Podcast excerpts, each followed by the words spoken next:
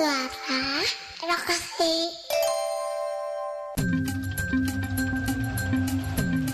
Sahabat edukasi, tahukah kamu bahwa tidak semua ikan di laut bernafas dengan insang?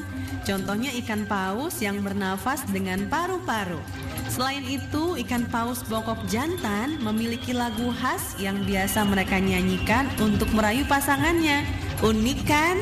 Nah, makanya ya, terus dengarkan Suara Edukasi karena masih banyak lagi informasi yang akan kalian dapatkan dalam acara Kita Perlu Tahu. Hanya di seribu empat ratus empat puluh A M Suara Edukasi yang akrab dan mencerdaskan.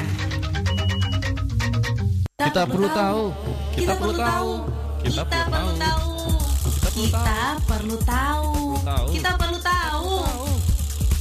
Kita perlu tahu. Yap, assalamualaikum warahmatullahi wabarakatuh. Halo sahabat edukasi, apa kabarnya di hari baik ini? Wow, senang sekali ya Kameli ya. Kita kembali mengudara sahabat edukasi dan kita kembali berjumpa bersama sahabat edukasi tentunya di hari yang baik ini dan juga di program kesayangan kita yaitu adalah Kita, kita Perlu Tahu. Tahu ya. Tentunya hanya di Suara Edukasi akrab dan mencerdaskan. mencerdaskan. Nah, Kameli, Kak Charlie ditemani oleh Kak Serf juga sahabat edukasi. Ini hadir untuk uh, memberikan ya informasi terkait dengan pengetahuan populer ya yang akan kita bahas di edisi K P T hari ini sahabat edukasi. Nah, kira-kira topiknya apa? Pokoknya menarik deh untuk kalian simak ya. Tapi sebelumnya kita juga ingin mengajak ya Kameli ya untuk sahabat edukasi yang ingin bergabung bersama kita, kalian bisa langsung uh, menuju ke Instagramnya Suara Edukasi yang saat ini sedang live uh, bersama kami di K P T. Jadi kalian bisa melihat langsung Kameli, Kak Charlie ya. Dan kalian juga bisa langsung ber, uh, menuliskan komentar untuk uh, misalkan kalian ingin berkomentar tentang topik kita edisi kali ini ataupun mau request lagu juga boleh ya Kameli ya, dan boleh juga kirim salam ya. Jadi ayo silakan kalian tinggal ketik aja di kolom komentar, chat live Instagram Suara Edukasi ataupun kalian bisa langsung WhatsApp ke nomor kami yaitu di nol delapan satu satu sembilan satu tiga satu empat empat nol. Wah, menarik nih Kameli ya. Di hari yang baik ini kita akan membahas seperti biasa, temanya ini uh, berkaitan dengan pengetahuan populer ya. Hari ini kita bahas uh, terkait meng- tentang sastra ya Kak Cili. Tentang sastra. Tapi kalau bicara mengenai sastra uh, saat ini masih terus populer ya. Bahkan sastra itu kan yang nanti kita akan bahas itu dia mengikuti zaman. Iya, terus ya, berkembang, beradaptasi dengan terus berkembang, beradaptasi zaman, ya, itu dia ya. Dan kalau uh, sahabat edukasi tahu, Kameli ini termasuk uh, pencipta sastra juga. Boleh, ya boleh, kan? Boleh. Sudah banyak buku yang dibaca, novel ya kan? Ya. Itu ya. Tapi memang kalau sebelum gadget dulu merasuki kehidupan kita, wah merasuki ya. Ibaratnya hadir dalam kehidupan kita.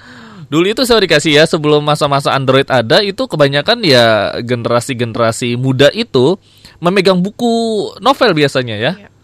Mereka kemana-mana tuh memba- sampai, sampai bela-belain uh, minjem minjem di apa namanya di toko-toko buku ya. Iya. Menyewakan buku. Bener gitu, banget. Jadi, itu itu Kak Cero masih inget banget saya dikasih masih S D itu sampai rela ke tempat penyewaan buku ya untuk meminjam buku novel, eh meminjam novel, komik ya. Iya, walaupun sewanya mungkin cuma tiga hari. Iya, iya. Sahabat dikasih pernah merasakan nggak menyewakan menyewa buku gitu? Sekarang masih ada nggak sih? Ada, tapi nggak banyak kak. Nggak banyak ya? Iya. Ada ya, tapi nggak banyak ya. Karena sudah banyak versi online sekarang. Iya, itu dia ya. Dulu komik itu minjem loh sahabat dikasih ya. Jadi kita nyewa ya, Ameli ya. Dulu ada dekat rumah itu, beda komplek, harus naik sepeda. Minjem dulu harganya berapa sih? Masih ingat? Uh, satu kalau tergantung kalau dia lebih tebal itu bisa uh. lebih mahal. Kalau, oh gitu ya? Iya kalau buku novel. Oh, oh enggak, dulu kayaknya kalau seingat aku dulu tergantung ini deh uh, rilisnya. Oh mungkin kita beda toko. Oh beda toko ya. Tapi menarik saya dikasih. Jadi kita uh, mengapresiasi sastra itu secara langsung. Kalau sekarang kan secara digital ya. Secara langsung kita membacanya dan kita juga jadi penasaran nih siapa penulisnya gitu kan. Kalau dulu kan agak susah dan dulu itu masih populer eh, kita senang banget kalau ketemu penulisnya minta tangan langsung di novelnya gitu ya, ya di bukunya bener gitu. Nah tapi berkembangnya zaman, jadi ya sekarang serba digital ya, uh, tidak usah minjam lagi ke mana, ke uh, toko ya, ke penyewaan buku. Sekarang banyak uh, di Google itu referensi-referensi yang bahkan kita bisa langsung baca gitu ya. Bahkan penyewaan juga ada yang versi digital, Kak Charlie. Nah, itu dia menariknya ya. Jadi bacanya langsung dari handphone ya, iya. Family ya, atau P C, laptop, komputer. Nah, itu dia. Jadi memang perkembangannya uh, cepat sekali gitu ya. Dulu masih zamannya minjem buku, bahkan yang namanya C D pun, V C D, C D ya, C D itu juga ada penyewaannya gitu ya. Pokoknya nih sekarang dunia sudah berubah, tapi ya semoga kalau masih ada penyewaan novel, buku, komik dan juga lain sebagainya. Wah, itu luar biasa ya. Ini bukan bukan perpustakaan ya, tapi beda ya? Iya, dia beda. Memang tempat penyewaan kan? Tempat penyewaan hmm. sampai dikasih. Jadi bukan perpustakaan, beda ya, beda. Jadi kalau perpustakaan itu memang e, buku-buku jurnal ya, jurnal ilmiah ya kebanyakan yeah. ya. Tapi kalau penyewaan buku, novel, komik itu memang, dan majalah itu memang khususnya untuk komik, novel ya, dan juga e, apa namanya e, majalah dan juga lain sebagainya itu yeah. ada ya? Ada, Kak Charlie. Ada ya.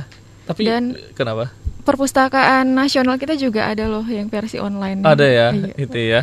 Online atau aplikasi yang bisa diinstal, uh, Kak Charlie. Itu dia, saya dikasih. Ah, makanya menarik kalau cerita masa dulu ya. Tapi enggak ya. Uh, sekarang juga semoga masih ada ya, uh, sehingga kita masih bisa minjem komik, kita masih minja, bisa minjem cerpen ya. Nah, terkait dengan uh, sastra saya dikasih, tentunya ada sesuatu yang harus diungkapkan, yaitu adalah apresiasi ya. Jika sahabat edukasi uh, sudah mengenal sastra, uh, tentu ada apresiasi yang kita berikan. Nah, tanpa disadari uh, apresiasi itu ada bentuk-bentuknya. Nanti kita akan bahas ya, Kamelia dan sahabat edukasi. Jadi kalau di Indonesia ini tentunya kita ini juga negara yang mengenal karya sastra ya, dan sastra Indonesia ini uh, merujuk uh, pada sastra yang bahasa akarnya berdasarkan bahasa Melayu ya, di mana bahasa Indonesia adalah satu turunannya ya. Jadi memang kalau dulu itu ya masih menggunakan bahasa Melayu, terus berkembang beradaptasi dengan uh, bahasa Indonesia yang saat ini kita pakai sehari-hari ya. Dan kali ini kita akan uh, dibahas mengenai uh, jenis apresiasi ya, yang sahabat edukasi dapat berikan kepada bentuk uh, sastra seperti apa, puisi, terus cerpen, terus novel, prosa, ya lainnya sahabat edukasi. Pada dasarnya apresiasi itu memiliki pengertian sebagai pengakuan atas kenikmatan atau manfaat eh, yang telah diberikan kepada kita, ya, yang kita terima, ya, itu ya. Jadi menarik ya, termasuk drama, film, ya, ya itu juga masuknya ke sastra ya, Kak. Sastra. Tapi ada alasan ya, kenapa eh, seseorang itu mengapresiasi uh, mengapresiasi dan juga menunjukkan sastra. Iya, jadi uh, kenapa kita mengapresiasi suatu karya hmm. itu pasti ada alasannya, Kak Charlie. Ada alasannya. Nah, apresiasi ini kan salah satu bentuk penghargaan hmm. atau penilaian yang bersifat positif ya, Kak Charlie. Nah, jadi sebuah karya sastra itu bisa aja disukai dan digemari oleh kita itu karena karya tersebut dapat memberi kesan kepada kita. Misalnya hmm, uh, ada puisi atau novel nih, kita suka banget nih sama novel ini. Jadi hmm. karya-karya penulis tersebut tuh kita cari-cari juga hmm. gitu, Kak Charlie. Puisi juga, misalnya puisinya itu uh, memberikan kesan gitu kan. Kayak waktu S M A nih, Kak Charlie, ada satu puisi, tapi karena guru bahasa Indonesia aku itu waktu tuh ngajarinya pakai, okay, jadi dinyanyiin, oh, okay. dinyanyiin. Terus sampai sekarang aku masih ingat liriknya. Oke. Okay. Ya, jadi itu salah satu bentuk kenapa kita uh, bisa mengapresiasi suatu karya gitu. Jadi dia memberikan uh, apa karya hmm. tersebut tuh punya kesan tersendiri uh, di diri kita. Itu, itu dia itu, ya. Cari. Jadi sahabat dikasih, kita bersyukur bahwa kita diberikan sebuah Uh, indra, yaitu indra perasa sebenarnya ya.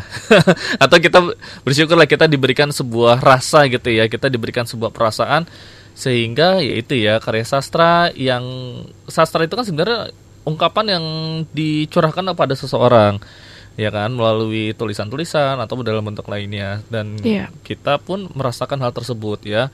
Bahkan ya bentuknya macam-macam ya, Kameli ya. Ada yang bentuknya percintaan, horor, terus ada yang bentuknya kayak apa namanya uh, nasionalisme yeah. dan juga lainnya ya.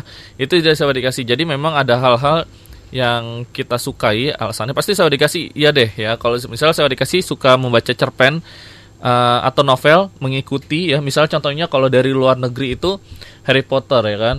Itu pasti mengikuti dari season satu sampai season tujuh gitu kan, diikuti semuanya karena menyukai dari alur ceritanya ya, bahkan iya. tokoh-tokohnya sampai dibuat filmnya gitu sampai ya, dibuat filmnya ya. Itu suatu bentuk apresiasi. Contohnya kayak Laskar Pelangi. Laskar Pelangi ya karena suka dengan uh, kita hanya membaca tapi kita sudah membayangkan uh, begitu indahnya lokasi tersebut ya kan, kita dan membayangkan alur setting setting iya, dari ceritanya juga ya, ya latarnya itu diceritakan sedemikian rupa ya, dan juga tokoh-tokohnya ini menarik untuk diikuti seperti itu. Itu kita sudah secara nggak langsung mengapresiasi ya kan. Yeah. Nah setelah ini Randall saya dikasih kira-kira apa aja sih bentuk-bentuk apresiasi dalam kita mengapresiasi sastra ya. Dan nanti kita juga akan ini ya bahas perkembangan sastra di Indonesia ya Kameli ya. Iya Kak Chandra. Ya, penasaran kan dari zamannya Bung Karno itu seperti apa sih sastra sampai saat ini ya. Ada yang komen tuh Kak Ada yang komentar.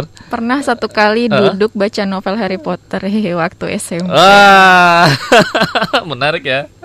Tapi it, itulah uh, kalau kita suka ketemu orang yang suka membaca novel, apalagi novelnya sama kayak kita, itu enak banget ya berceritanya. Iya, ya, benar. Ya, kan? Kayak enak ketemu banget. Ketemu ini nih, uh, ketemu oh, chemistry-nya gitu ya. Wah, itu enak banget benar sumpah ya. Dan langsung cerita tukar itu itu langsung terbayarkan gitu ya. Wah, uh, tidak usah yang sama satu jenis lah, yang sesama uh, sesama pencinta novel lah ya, walaupun novelnya berbeda. Tapi saling bertukar cerita tuh kayaknya asik ya. Iya, jadi itu, berbagi informasi hmm, juga jadi Kak Charlie. Iya, itu bentuk apresiasi juga loh ya.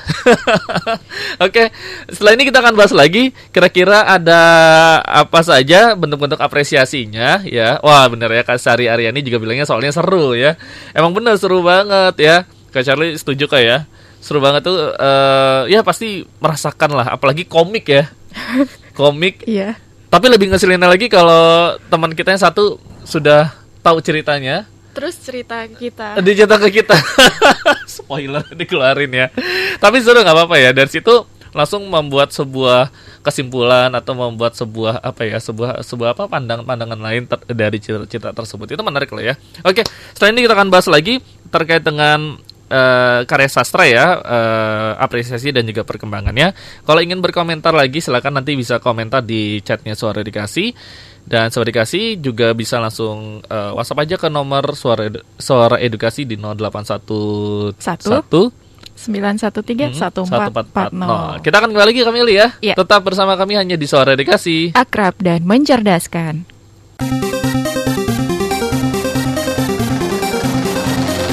Suara Edukasi yang akrab dan mencerdaskan. Kita perlu tahu. Kita perlu tahu. Kita perlu tahu. Kita perlu tahu. Kita perlu tahu. Kita perlu tahu. Nah, Suara Edukasi ya, kembali di Suara Edukasi akrab dan juga mencerdaskan bersama Kak Charlie dan juga Kak Meli ya, yeah. ditemani juga oleh Kak Sarif. Kita masih bicara mengenai sastra Suara Edukasi, bagaimana sih apresiasinya dan juga uh, perkembangannya ya di Indonesia itu sendiri. Tapi kita sadari uh, sastra itu mengalami perkembangan juga ya Kak Meli ya. Iya yeah, Kak Charlie. Karena Jadi... uh, berkembangnya zaman, sastra pun juga mengikuti. Iya, yeah. mulai dari cara kita mendapatkan hmm. atau mengakses karya tersebut hmm. juga mengikuti perkembangan zaman ya. Itu Kak dia. Tapi kalau bentuk apresiasinya itu sama aja sebenarnya dulu dan juga sekarang ya. Iya. Yeah. Tapi juga tapi ada sedikit lah yang uh, perubahannya itu uh, dalam mengapresiasinya. Oke, okay. ini uh, sahabat dikasih dalam sastra itu juga ada bentuk apresiasi terhadap karya sastra yang bisa kita sikapi. Tapi sebelum Kak Charlie bahas, kita akan menyapa sahabat edukasi dulu.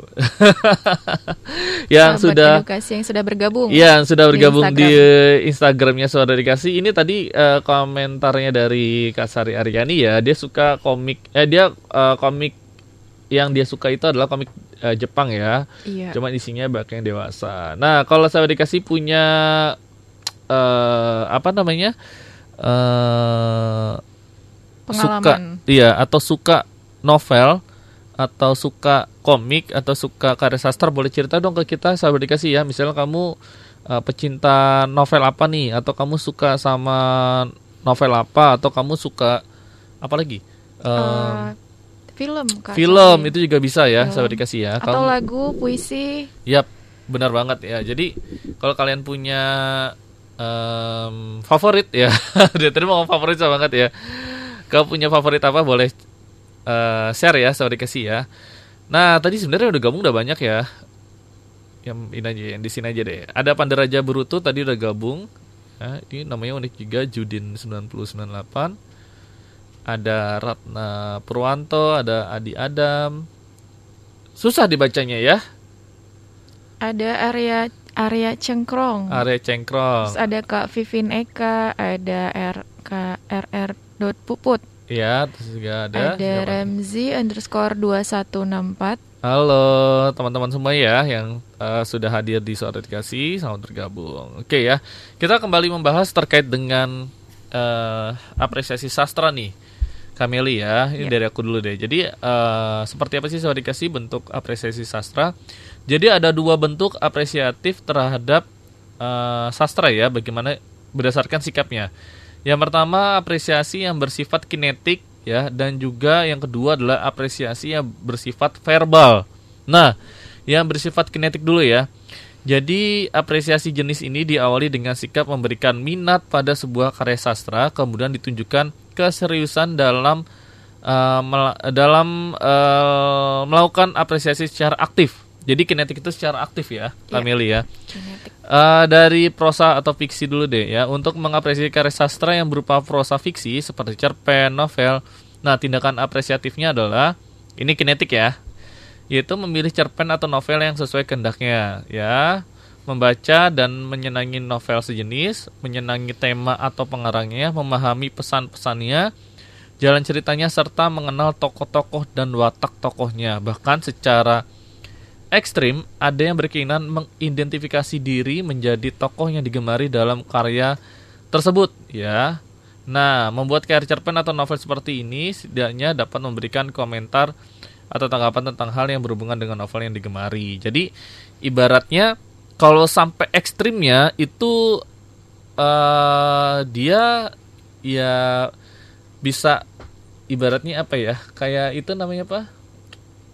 Uh, mendand- uh, dandani dirinya itu cosplay cosplay ya.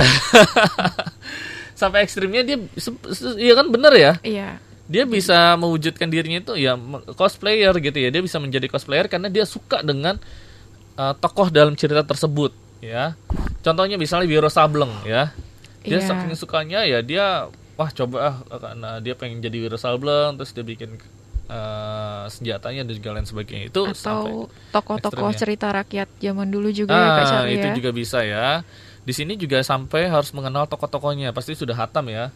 Dan langkah awal sebenarnya sih kalau mau apresiasi secara aktif ini atau kinetik itu adalah membeli bukunya, membeli novelnya.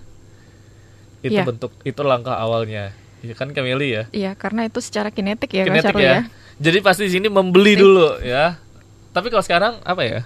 Ya selain membeli, menyewa lah ya.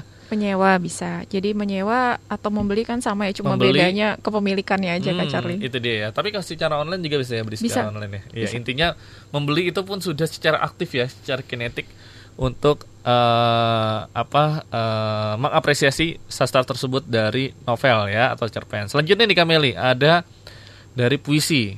Nah, itu ya, bagaimana tuh? Kalau puisi kinetiknya? Salah satu bentuk apresiasinya itu bisa bisa dalam bentuk misalnya memperhatikan pembacaan puisi. Mm-hmm. Jadi puisi itu kalau menurut aku ya Kak Charlie adalah salah satu karya sastra yang sulit-sulit gampang untuk di apa namanya dibaca. Mm-hmm. Jadi dia punya nada sendiri ya Kak Charlie ya, kalau dia, puisi. Itu dia, benar banget saya dikasih ya. Jadi dengan memperhatikan hmm. pembacaan puisi yang benar itu pun merupakan salah satu bentuk apresiasi Kak yep. Charlie. Jadi tidak hanya membaca, ah oh, ini apa sih gitu ya, tapi sampai memperhatikan ya, sampai mempelajari ini gimana cara ngebacanya ya, gitu ya. Jadi jadi cari-cari sumber uh. ini pembacanya seperti apa sih hmm. gitu kan. Nah, kemudian selain itu ada juga dalam bentuk menyukai puisi-puisi tertentu, Kak Charlie. Nah. Terus memahami makna puisi yang disukai. Nah, kalau puisi itu kan bahasanya itu bahasa sastra nih, Kak Charlie. Hmm. Jadi kadang kita harus berpikir nih, ini maknanya apa ya dari puisi hmm. ini. Nah, itu juga salah satu bentuk apresiasi terhadap puisi. Nah, itu dia. Terus ya. Mengenal para penyair jenis puisi yang disukai. Nah, ini nih, sahabat edukasi ada nggak nih yang masih ingat nih? Para penyair puisi yang hmm. dari karya-karya sastra yang pernah dipelajari di sekolah. Itu dia ya. Jangan sampai nanti baca puisi tapi ini karyanya siapa ya gitu ya. Karena puisi juga ada penyairnya ya, ya. Ada yang menciptakannya ya. Tokoh yang paling terkenal. Yang mungkin cukup terkenal eh uh-huh. sangat terkenal ya Kak Charlie. Chairil Anwar Kak Charlie. Chairil Anwar atau Sapardi Djoko Sapardi Djoko Damono. Damono ya, yang dimana itu puisinya pernah dijadikan lomba di kantor kita. Iya. Dan bentuk lainnya uh-huh. itu adalah dengan cara membuat puisi sejenis atau hmm. menulis tanggapan atau mengulas puisi tersebut, Kak Charlie. Yap, jadi dengan banget. Kita memberikan tanggapan atau ulasan hmm. itu kita memberikan informasi juga kepada orang lain gitu. Dan tentunya penilaian yang baik ya Kak Charlie, karena apresiasi itu adalah penilaian berbentuk uh, positif. Nah itu dia sahabat dikasih. Jadi memang uh, dalam puisi sendiri itu bila kita sekedar diberikan tugas ya, dan kita sampai memahaminya, sampai kita mencari tahu uh, profil dari penyair ya, itu udah bentuk apresiasi juga terhadap uh, puisi tersebut dalam bentuk aktif ya atau iya. kinetik ya. Nah selanjutnya ada drama juga nih Kameli. Iya. Seperti apa tuh? Kalau untuk drama hmm. bisa dalam bentuk menyukai pementasan drama tertentu. Hmm. Misalnya kita bahkan nih mungkin ada sahabat edukasi yang ke teater untuk menonton pementasan ya, drama tertentu. Itu udah gitu, apresiasi ya, ya secara apresiasi kinetik, kinetik ya Kak Charlie. Oke okay. Terus mengenal karakter tokohnya, mm-hmm. kru di belakangnya. Jadi kalau aku Kak, kalau misalnya nonton mm-hmm. drama atau film, suka baca kredit title-nya. Itu ntar ngelihat, oh ini yang nulis siapa gitu kan, yang nulis siapa, untuk grafisnya siapa gitu. Nah itu salah satu bentuk apresiasi juga. Jadi kita ingin tahu ini karya yang buat siapa. hmm, itu. itu dia sahabat dikasih. Jadi sampai ya menonton aja udah bentuk aktif ya. Nah selain itu ada, ada juga nih misalnya kalau sahabat edukasi di sekolah mementaskan drama tertentu nih. Jadi hmm. drama yang uh, pernah dibaca dipentaskan nih di sekolah gitu. Yep. Jadi bersama teman-teman ya Kak Charlie ya hmm. mementaskan kembali drama tersebut. Itu juga merupakan salah satu uh, bentuk apresiasi kinetik ya Kak Charlie. Itu dia. Kalau tadi uh, dalam novel tersebut atau dalam cerpen kita bisa bentuk cosplayer, tapi kalau drama ini kita menjadi lakonnya ya. Iya, melakoni. Melakoni sahabat dikasih. Ini adalah bentuk apresiasi juga secara aktif, secara kinetik. Nah, menarik ya.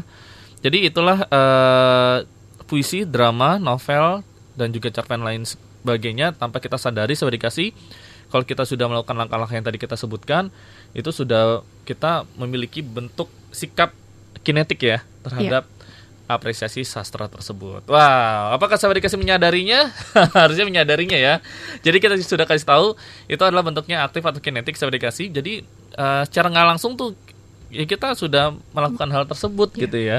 Dan sahabat edukasi mungkin hmm. uh, secara tidak sadar sudah banyak melakukan apresiasi terhadap karya karya sastra ya Kak Charlie hmm, ya. Hanya saja Uh, mungkin nggak sadar kalau itu adalah salah satu bentuk apresiasi. Bentuknya. Nah, masih ada lagi ya sebenarnya, yaitu adalah uh, apresiasi ya bersifat verbal. Yeah. Wah, seperti apa nih kalau verbal? Ini menarik lagi sahabat dikasih ya. Sebenarnya uh, sederhana sih kalau bersifat verbal, tapi nanti kita akan kasih tahu ya setelah ini ya. Dan silakan bagi sahabat dikasih kalau kamu punya favorit Um, terkait dengan cerpen ya, cerpen apa yang kamu sukai gitu ya, ataupun yeah. novel yang suka, kamu sukai, ataupun kamu mungkin pencinta puisi, pencinta apa lagi, drama, drama, lagu, lagu juga bisa sahabat dikasih ya. Mungkin kamu bisa langsung share aja kepada kami melalui kolom chat di live Instagram Suara Dikasih ataupun WhatsAppnya ke nomor Suara Dikasih di, di mana nomornya nol delapan satu satu sembilan satu tiga satu empat empat nol. Yap, setelah ini kita akan kembali lagi Suara Dikasih masih dalam pembahasan yang sama, jadi tetap di Suara Dikasih. Akrab dan, dan mencerdaskan.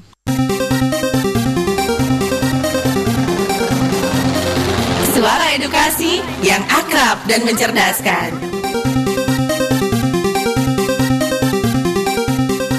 Kita perlu tahu. Kita perlu tahu. Kita perlu tahu. Kita perlu tahu. Kita perlu tahu.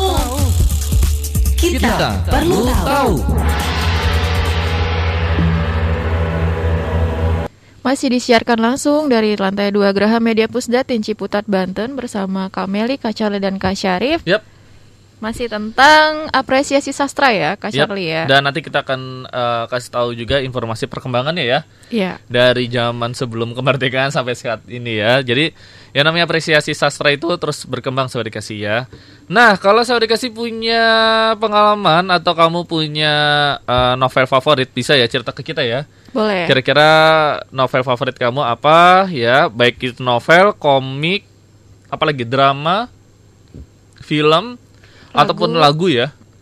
Itu kalau kamu punya favorit di antara itu boleh cerita ke kita, saya dikasih ya.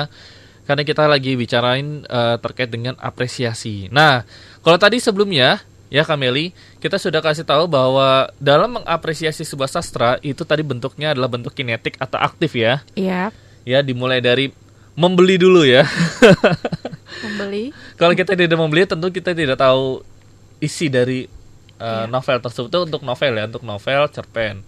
Kalau puisi tentunya uh, mungkin tidak membeli, tapi kita langsung ada dalam bentuk publikasi ya, baik itu di media massa ataupun di buku ataupun di mana sih kalau puisi ya. Kalau sekarang ada di di, di medsos-medsos web, medsos, juga, medsos juga ada, sudah dikasih ya itu. Nah tadi bentuk kinetiknya sudah kita kasih tahu, seperti kita kalau puisi itu ya kita memahaminya, kita membaca, terus kita mempraktekannya, terus kita ibaratnya apa lagi ya, memberikan tanggapan, memberikan uh, ya macam-macam lah ya. Kalau uh, novel kita ya membelinya sampai kita memahami tokoh-tokohnya, kita mengenal tokoh-tokohnya sampai kita menjadi atau kita membuat diri kita itu seakan-akan mengikuti uh, apa ibaratnya ya, penokohan tersebut ya, atau mungkin mementaskan kembali ya Kak Charlie ya, kalau misalnya dalam bentuk drama. Drama ya, itu dia Sobat Dikasih ya. Contohnya kalau dalam drama itu uh, misalnya kalian mau membuat uh, serial drama atau drama bukan serial ya, drama Maling Kundang. Nah, di situ kalian mementaskan jadi maling kundangnya ataupun menjadi ibunya dan juga lain sebagainya ya. Iya. Oke, selanjutnya ada bentuk apresiasi bersifat verbal. Ini menarik Sobat Dikasih ya. Tanpa kita sadari kita juga melakukan apresiasi terhadap karya sastra itu bersifat verbal. Sepertinya ya, apalagi sekarang ini kan mm-hmm. uh, lebih ke dunia digital ya Kak Charlie. Itu dia. Jadi ya, bersifat verbal ini terlihat, sangat terlihat. Yap, benar banget. Jadi contohnya uh, mudah Sobat Dikasih ya.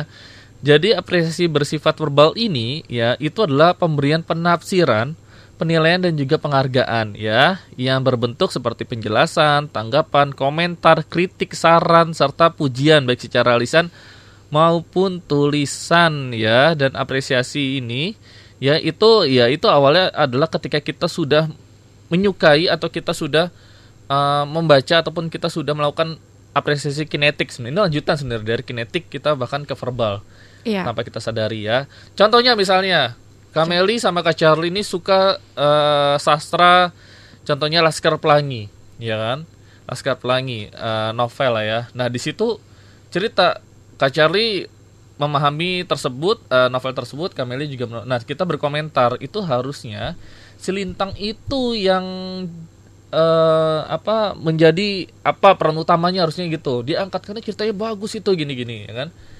Kameli punya cerita lain. Misalnya siapa uh, satu lagi tokohnya ya kan? Siapa ya, Kak? Ya, uh, diulangnya itu harusnya jangan sep, jangan sepuluh siswanya, harusnya lebihin aja lebih gitu banyak, ya biar seru. Ya. Jadi tokohnya banyak makin seru Kak Charlie ya. Jadi sama-sama uh, bertukar pikiran ya, dan juga di situ uh, kita bercerita. Di itu bentuknya ada verbal ya. Jadi bercerita kepada sesama teman tuh kita apresiasinya itu bentuknya verbal ya. Iya. Terus apa lagi contohnya ya? Contohnya kayak review, Kak Charlie review, review ya? Di blog. Jadi hmm. review positif bahkan sampai merekomendasikan hmm. gitu. Jadi setelah kita membaca buku atau menonton film, kita hmm. membuat review, kita uh, membuat istilahnya kayak gambaran hmm. ini ya, gambaran ceritanya seperti apa, dan terutama kalau kita masukkan nilai-nilai positifnya ya Kak Charlie hmm. ya. Dan mengajak Uh, apa namanya mengajak orang untuk ikut nah, mengapresiasi itu merupakan salah satu bentuk apresiasi verbal. Itu dia sorry kasih ya. Kalau mengikuti zaman sekarang ini itu udah banyak bentuk apresiasi verbal ini, yaitu uh, melalui tayangan YouTube ya, Kameli ya. YouTube ya, ya. YouTube review, kebanyakan review film sih, film. Tapi banyak sih, nggak hanya film doang ya, tapi ya bentuknya F T V F T V lainnya juga banyak ya, serial-serial gitu diulas ya, bahkan um, bentuk kritikannya pun juga ada, bahkan sampai bentuk penilaiannya. Indikatornya dari satu sampai sepuluh ya kan, bahkan dikasih yeah. nilai tujuh, enam. Itu uh, istilahnya rating ya, Kak Charlie. Rating ya. ya. Sampai dikasih. Jadi itu bentuk apresiasi secara verbal tanpa kita sadari ya. Misalnya uh, kita penasaran nih kayaknya bagus nih ya. Uh, dari posternya, dari apanya, tokoh-tokohnya kita mengenal, itu udah aktif. Kita menonton, kita udah aktif. Nah, selesai melakukan kinetik, kita langsung ah, percuma filmnya ternyata gitu doang gitu ya. ah, ternyata ceritanya gantung, nggak seru gitu ya.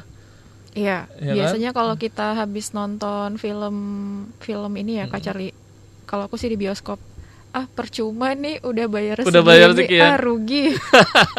gitu. Tapi ya. itu Uh, penilaian negatif ya Kak Charlie. Iya, gitu. Tapi nggak masalah, itu kan bentuknya kritik gitu ya. Iya. Tapi sebenarnya kalau dari apresiasi ini, uh, dengan adanya apresiasi bersifat verbal ini, justru itu akan uh, menjadikan uh, referensi bagi pencinta lainnya ataupun bagi si pembuat atau si pencipta uh, sastra itu sendiri. Iya. Kan? Oh ternyata ini yang kurang, oh ternyata ini yang kurang. Tapi justru ada juga ya. Malah senang gitu dikritik ya, ya semakin jadi, banyak kritikan malah kayaknya semakin sukses gitu ya. Jadi semakin dapat masukan ya Kak Charlie uh, uh. ya. Jadi kritik, gak semuanya kritik itu bersifat uh, uh. negatif ya Kak Charlie. Ada juga kritik yang membangun ya. Artinya kalau sudah dikritik, kritikan yang banyak, uh, banyak banget kritikannya. Ya berarti dia uh, menyudut pandangkan, wah berarti ditonton juga gitu kan. Banyak yang kritik berarti banyak yang banyak nonton. Banyak nonton. Ya kan, ada juga gitu ya. Oke, tapi banyak loh ya kan, banyak di film Indonesia ya. Iya, ya kan? Terutama uh, dalam uh, dunia apa, ya? apa sekarang ini kan viral, serba digital, uh, uh. jejak digital ya Kak Charlie ya. Nah, oh iya tadi kita lupa menyampaikan juga dalam mengapresiasikan sebuah karya juga hmm. itu harus dapat dipertanggungjawabkan hmm, Kak Charlie. Jadi uh, kita nggak bisa sembarangan mengapresiasi suatu karya dengan cara kita sendiri. Hmm. Jadi kita boleh mengapresiasi, tapi kita juga harus bisa mempertanggungjawabkan apa yang kita lakukan dalam mengapresiasikan karya tersebut. Itu dia, sorry kasih ya. Apalagi di era digital saat ini, jangan sampai kritikan itu justru malah menjatuhkan yeah. si pembuat apa si uh, pembuat karya sastranya, ataupun malah menjatuhkan si sastranya itu sendiri gitu yeah. ya. Kritik jadi harus membangun. Oke. Okay? Setelah ini kita akan bahas lagi terkait dengan perkembangan sastra di Indonesia. Saya dikasih ini juga penasaran juga ya kan ya. Bagaimana sastra itu dari sebelum zaman kemerdekaan Republik Indonesia sampai saat ini ya. Dari angkatan sastra lama itu ya hmm. Kak Charlie. Kalau di sekolah itu dipelajarin itu iya. Sastra angkatan lama sastra terus angkatan mulai lama, kan? Dari angkatan balai hmm. pustaka ya Kak Charlie ya. Itu dia saya dikasih. Ini penting banget kita merefreshing tentang pengetahuan ini supaya kita juga mengenal sastra perkembangannya dari dulu sampai sekarang ya. Sampai sekarang itu sudah ada sastra modern ya Kak Charlie. Itu dia. Ya? Kita harus tahu juga soal dikasih perkembangannya. Oke, setelah ini kita akan bahas lagi. Jadi jangan kemana-mana ya. Tetap bersama kami hanya di Suara Dikasih. Akrab dan mencerdaskan. Suara Edukasi. Frekuensi seribu empat ratus empat puluh A M menyajikan acara yang menarik, menghibur dan mencerdaskan. Kita perlu tahu. Kita perlu tahu. Kita perlu tahu. Kita perlu tahu. Kita perlu tahu. Kita perlu tahu. Yap, saya dikasih ya, Kameli, kita masih di Suara Dikasih Akrab dan juga Mencerdaskan, masih di program Kita Perlu Tahu, ditemani oleh Kak Sarif juga. Kita masih bicara mengenai karya sastra. Tapi di segmen kali ini kita akan uh, bicara mengenai perkembangannya ya, Kameli ya. Iya. Jadi, sama kita mm, juga mau nanti kita akan mengumumkan pemenang ini. Oh ya, iya, Ki Hajar Explorer ya, boleh ya. Iya. Kita mau ngumumin dulu atau? Uh, kita lanjut dulu aja. Lanjut dulu aja ya. Iya. Jadi sahabat dikasih uh, perkembangan sastra ini ada masa-masanya ya. Dari tahun sembilan belas dua puluhan sampai saat ini ya. Mungkin dari Kameli dulu nih, boleh nih Kameli. Oke, jadi Kalau yang berdasarkan yang kita pelajari mm-hmm. di sekolah nih Kak Charlie, mm-hmm. di angkatan angkatan sastra itu ada yang namanya Angkatan Sastra Indonesia Lama, yaitu sebelum tahun seribu sembilan ratus dua puluh Kak Wah, Charlie. Ini udah lama banget ya. Iya. Angkatan Sastra Lama lahir sekitar tahun seribu lima ratus setelah agama uh, setelah agama Islam masuk ke Indonesia, dan salah satu pujangga yang terkenal antara lain Hamzah Fansuri. Mm-hmm. Ada juga Raja Ali Haji yang terkenal dengan Gurindam dua belas. Oke ya. Nah, ciri-cirinya nih Kak Charlie, mm-hmm. bahasa baku yang kaku. Mm-hmm. Bahasanya itu masih apa ya Kak Charlie, kayak ini masih terkenal aja, Melayu banget berarti ya? Iya, uh-huh. uh, masih kental dengan bahasa uh-huh. Melayu. Kemudian bercerita tentang dewa-dewa rak- atau raksasa okay. gitu. Jadi uh-huh. masih bercerita tentang kayak legenda gitu hmm. ya Kak Charlie ya. Terus cerita tentang kerajaan, terus mengandung unsur keagamaan yang kuat, seperti itu Kak Charlie. Nah, jadi ini memang uh, masih fox sekali ya, ibaratnya masih masih mungkin orang dulu masih mengenal mitos-mitos seperti ini ya. Bahkan dibuat seperti uh, sastranya itu bersifat mitos, dan juga tadi yang kami disebutkan itu ada tentang dewa-dewa, raksasa, ya, kerajaan, dan juga lain sebagainya. Yeah. Oke, okay, berkembangnya zaman sodikasi ada pula yang dinamakan Angkatan Balai Pustaka. Wow, ini menarik ya. Tentunya Balai Pustaka kita sama-sama tahu sodikasi ya, itu berdiri pada tahun seribu sembilan ratus tujuh belas ya, dengan ditandainya Balai Pustaka itu sendiri. Nah, sodikasi para penulis atau pengarang dan juga para ahli bahasa Melayu didaulat sebagai direktur.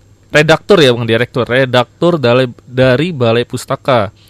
Dan novel yang terkenal kala eh, angkatannya Balai Pustaka itu seperti Siti Nurbaya ya, karya oh, Marah Rusli. Terkenal sekali tuh Kak Charlie. Hah? Terkenal sekali Siti Terkenal Nurbaya, sekali ya. Sampai sekarang ya. Dibilangnya ini bukan zamannya Siti Nurbaya lagi, dijodoh-jodohkan. Oke, okay, selanjutnya ada novel Azab dan Sengsara. Ini karya Merari Siregar. Ada pula novel uh, Salah Asuhan ya. Ini menarik juga ya, karya Abdul Muiz ya, merupakan salah satu contoh karya sastra angkatan Balai Pustaka. Nah, ciri-cirinya uh, pada angkatan ini sebagai kasih tidak mengandung unsur menentang pemerintah, tidak menyinggung golongan tertentu dalam masyarakat, dan tidak memihak salah satu agama yang ada ya. Jadi ini umum aja ya. Iya. Cita-citanya jadi menarik tapi ya. Itu dia ya. Jadi ada angkatan uh, lama, eh, angkatan lama, angkatan, angkatan sastra, sastra Indonesia lama, lama ya. ya, yang di mana isinya ya masih tentang apa novel apa kerajaan-kerajaan gitu ya. Terus ada pula angkatan Balai Pustaka. Ini sudah masuk ke kayak apa uh, cerita-cerita Siti Nurbaya, Azab Sengsara yang tadi disebutkan ya, dan juga Salah Asuhan ya, karya Abdul Muiz. Oke ya, kita akan mengumumkan. Oh, sebentar Kak. Hmm? Nih. Oke, okay. Kita akan uh, mengumumkan sahabat dikasih uh, Ki Hajar S. Poller yang tentunya sahabat dikasih telah ikuti. Nah, kira-kira dari pemenangnya ini dari mana dan juga oleh siapa, ini menarik sahabat dikasih ya. Ya, jadi pemenang untuk Ki Hajar hmm. Explorer edisi tanggal dua puluh tujuh Mei dua puluh tujuh Mei itu kemarin ya berarti ya? Iya.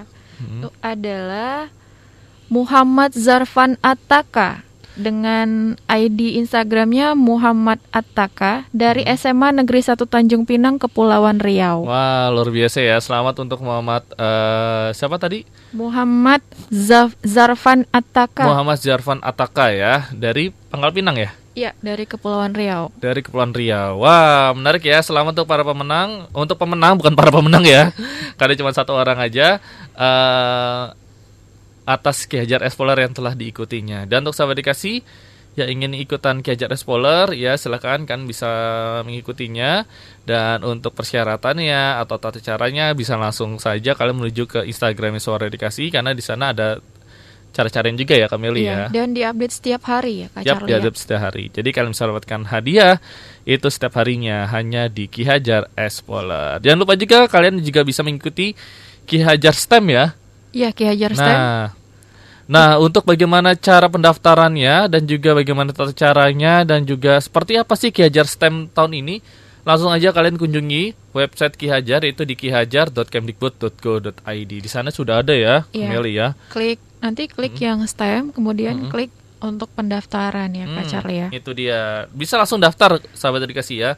Perbedaannya uh, pokoknya ada perbedaannya. Penasaran langsung aja cek ya di uh, webnya Ki Hajar. Oke, selain ini kita akan kembali lagi sahabat edukasi masih bicarakan dari perkembangan karya sastra di Indonesia seperti apa. Tetap bersama kami ya Kameli ya. Jangan ya. kemana-mana, tetap di Suara Edukasi. Akrab dan mencerdaskan. Kita perlu tahu. Kita perlu tahu. Kita perlu tahu. Kita perlu tahu. Kita perlu tahu. Kita perlu tahu. Oke, sahabat edukasi masih di Kita Perlu Tahu tentunya di Suara Edukasi Akar dan juga mencerdaskan. Lengkap ya di studio kali ini ya. Ada Bapak produser kita juga. Ya. Ada, ada Pak Ari Nugraha ya. Terus ada Kak Sarif ya. Yang menemani kita sahabat edukasi ya. Kak Siswa. Ada Kak Siswa juga ya. Uh, nanti ada program apa Kak Siswa? Oke. Okay. Nah, sahabat edukasi kita masih bicara mengenai karya sastra di Indonesia. Ini ada perkembangannya ya. Kalau tadi terakhir kita sampai ke Balai Pustaka, ya, di mana Balai Pustaka itu berdiri sejak tahun seribu sembilan ratus tujuh belas ya, dan re- para redakturnya itu ternyata dulu itu para penulis hebat ya, Kameli ya, penulis Siti Nurbaya, terus juga tadi ada penulis uh, Azab dan juga Sengsara, ada Salah Asuhan juga ya, yeah. Di mana ada Abdul Muiz, ada Mara Rusli, terus ada Merari Siregar. Wah, itu zaman bahala banget lah ya. Itu yang Salah Asuhan sempat dijadikan mm-hmm. ini Kak Charlie, mm-hmm. jadi drama di T V versi yeah. modernnya ada ya, itu Salah ya, Asuhan ya. Pernah juga. Itu makanya uh, bentuk apresiasi sudah sampai ke kinetik ya. Iya. Yeah. Itu dia. Wah, luar biasa ya. Kita jadi tahu ya bentuk apresiasinya. Oke, selanjutnya saya dikasih ada lagi nih ya, angkatan tiga puluhan alias pujangga baru ya. Wow, ini pujangga ini seperti liriknya lagu siapa ya? Uh, Best Jam ya. Aku bukan pujangga. Aku bukan pujangga ya. Oke. Jadi angkatan ini lahir sekitar tahun seribu sembilan ratus tiga puluh tiga sampai dan seribu sembilan ratus empat puluh dua sahabat edukasi. Disebut pujangga baru ya karena pada saat itu ada majalah sastra yang terkenal, yaitu adalah majalah Pujangga Baru ya. U-nya itu dulu masih pakai ulama. U, O dan juga E ya. Suprapto masih bukan Suprapto tapi Soe Prapto ya, sama seperti Soekarno, Soe Karno. Itu ya sahabat edukasi ya. Nah, karya sastra angkatan ini bersifat dinamis, individualis, tidak terikat tradisi, intelektual, dan juga nasionalistik ya. Terdapat dua kelompok sastrawan pujangga baru, yaitu seni untuk seni ya, seperti Sanusi Pane ya, terus juga ada uh, Tengku Amir Hamzah. Ada pula seni untuk pembangunan masyarakat ya, di sini penulisnya seperti uh, S T Alsyabana, terus ada Armin Pane Effendi ya. Nah, saya dikasih, ini contoh karya sastra yang telah dihasilkan pada angkatan ini seperti Layar Terkembang, ya. Ini karya dari S T Ali Syahbana. Terus ada Anak Perawan di Sarang Penyamun, ya. Ini karya juga dari Ali Syahbana dan juga ada uh, Belenggu, ya, di tahun seribu sembilan ratus empat puluhan. Ya, ini karya dari Armin, Armin Pane, Pane. Ya, wah, wow. Ini banyak-banyak ini ya Kak Charlie, mm-hmm. karya Sultan Takdir Ali Syahbana ya Kak Charlie. Iya, ini terkenal sekali loh ya. Aku baca Kak Charlie yang Layar baca. Terkembang, wow. Terus Belenggu. Itu aku masih cukup ingat ceritanya, mm-hmm. itu tentang apa, lebih ke uh, romansa tapi mm-hmm. uh, dikaitkan dengan kehidupan. Jadi okay. uh, roman enggak bukan sekedar romansa gitu, tapi mm-hmm. karena kehidupan itu jadi mereka harus memilih jalan yang seperti apa. Nah, gitu. Itu sorry kasih ya. Berarti orang dulu itu menulis sastra itu sudah mengenal akan hal-hal yang romantis gitu ya. Iya, ya? roman. Wah, roman hmm. ya. Jadi sahabat dikasih jangan menyangka di tahun ini orangnya berpikiran perang-perang terus, enggak ya. Tapi juga ada sifat itu ya sudah masuk kepada hal-hal yang seperti ini ya. Iya. Oke, selanjutnya, selanjutnya nih Kameli. Selanjutnya ada angkatan seribu sembilan ratus empat puluh lima. Wow, di sini lahir. Dari tahunnya saja juga uh-uh. kita sudah langsung bisa mengidentifikasi ini kaitannya dengan apa ya Kak Charlie hmm. ya. Jadi angkatan seribu sembilan ratus empat puluh lima terbentuk pada masa kemerdekaan Indonesia Kak yep. Charlie. Salah satu sastrawan yang terkenal adalah Chairil Anwar. Hmm. Nah, ini sahabat edukasi pasti banyak nih yang sudah ini ya familiar dengan nama Chairil Anwar ya Kak Charlie. Itu ya. Dia sorry kasih nah, ya. Beberapa karya Chairil Anwar yang sampai saat ini masih sering kita dengar itu antara lain Puisi Aku dan Kerawang Bekasi. Kerawang Bekasi. Aku puisi aku itu yang aku cuma ingat iya. satu satu baris doang. Aku. Aku. Ini tapi terkenal loh ya. Sampai kalau saya dikasih penasaran, uh, sudah banyak yang apresiasi kinetiknya, yaitu di YouTube ya. Iya. Sudah banyak sekali sahabat dikasih. Dan karakteristik eh, karakteristik mm-hmm. untuk angkatan sastra ini adalah bentuknya bebas dan isinya merupakan realita Kak Charlie. Jadi realita kehidupan pada saat itu Kak Charlie. Okay, ya. Dan cerita tentang merebut kemerdekaan. Yap, pasti ini kaitannya dengan uh, momentum di mana Indonesia ini sedang uh, masa-masanya untuk merdeka ya. Iya. Jadi diarahkan kepada kesana dan saat itu juga perasaan mereka adalah untuk merdeka ya, Indonesia merdeka saat itu. Nah, menarik sekali dikasih. Jadi Chairil Anwar disinilah dia mulai uh, menampakkan wujudnya sebagai sastrawan Indonesia sejati ya. Wow, luar biasa dengan puisi yang berjudul Aku dan juga Kerawang Bekasi. Kalau sekarang Kerawang Bekasi bukan uh, berjudul puisi lagi, tapi sudah menjadi rute rute Transjakarta ya. Oke. Ya, oke. Setelah ini kita akan bahas lagi soal dikasih terkait dengan angkatan dari uh, perkembangan sastra di Indonesia ya. Kira-kira bagaimana selanjutnya hingga saat ini. Ini menarik loh sebenarnya ya. Jadi sastra itu mengalami perkembangan karena sesuai dengan zamannya ya. Mungkin kalau sekarang zamannya kita sudah negara yang maju, benar-benar maju ya, mungkin sastranya juga beda ya, ya. Iya. Kalau kita sudah budaya seperti Jepang gitu ya, mungkin beda juga. Jadi mengikuti zaman sebenarnya kalau melihat dari uh, sastra ini. Oke, setelah ini kita akan bahas lagi soal dikasih uh, bersama Kak Charlie dan juga Kak Meli, ditemani oleh Kak Syarif dan juga lainnya. Jangan kemana-mana, tetap di Suara Dikasih. Akrab dan, dan mencerdaskan. Kita perlu tahu. Kita perlu tahu. Kita perlu tahu. Kita perlu tahu. Kita perlu tahu. Kita perlu tahu.